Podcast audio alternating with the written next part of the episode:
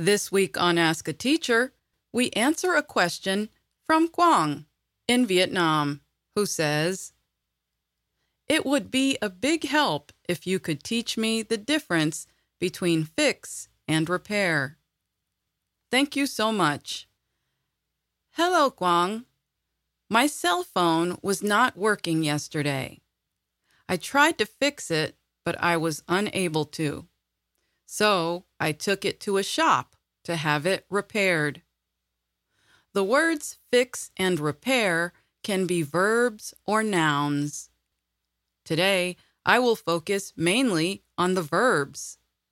Both verbs mean to put something that is broken or damaged back into good condition. Often we use fix and repair interchangeably, which means either word can be used. But the verb fix is much more common in everyday speech. Generally, we use repair when we want to sound more formal.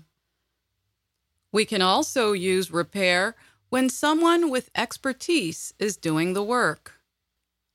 For example, you can take your clothing, phone, computer, car, or musical instrument to a shop to have it repaired. Or a person might come to your home to repair your air conditioner, refrigerator, or something else. In each of these cases, the person doing the work is an expert at it.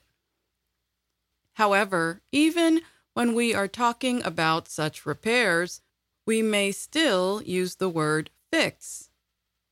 For example, you can say, The tailor fixed the zipper on my jeans, or The repairman is fixing the refrigerator. In other words, you can almost always use fix except in some cases. Notice that I used the word repairman. The word repair appears in some job titles, such as repairman, repairwoman, repair person, and repair technician. We would not say fix person, for example. In addition, the word repair appears in the names of many shops that do such work.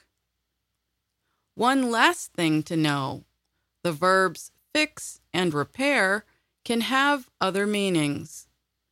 For example, when someone says they are fixing food or drink, it means they are preparing it.